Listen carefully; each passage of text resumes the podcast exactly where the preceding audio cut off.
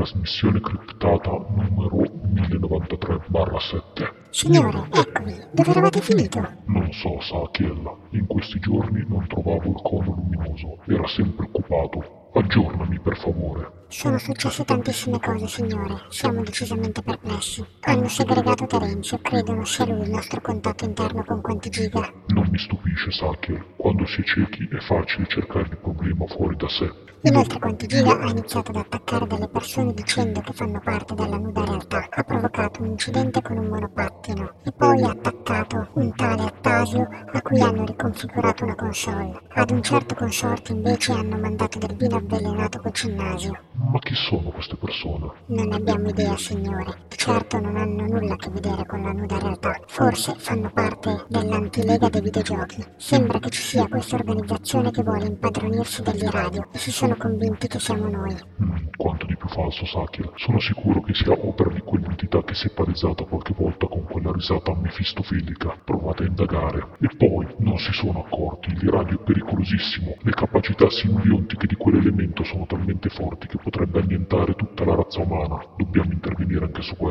Infine, signore, si lamentano della nostra voce dicendo che si è camuffata.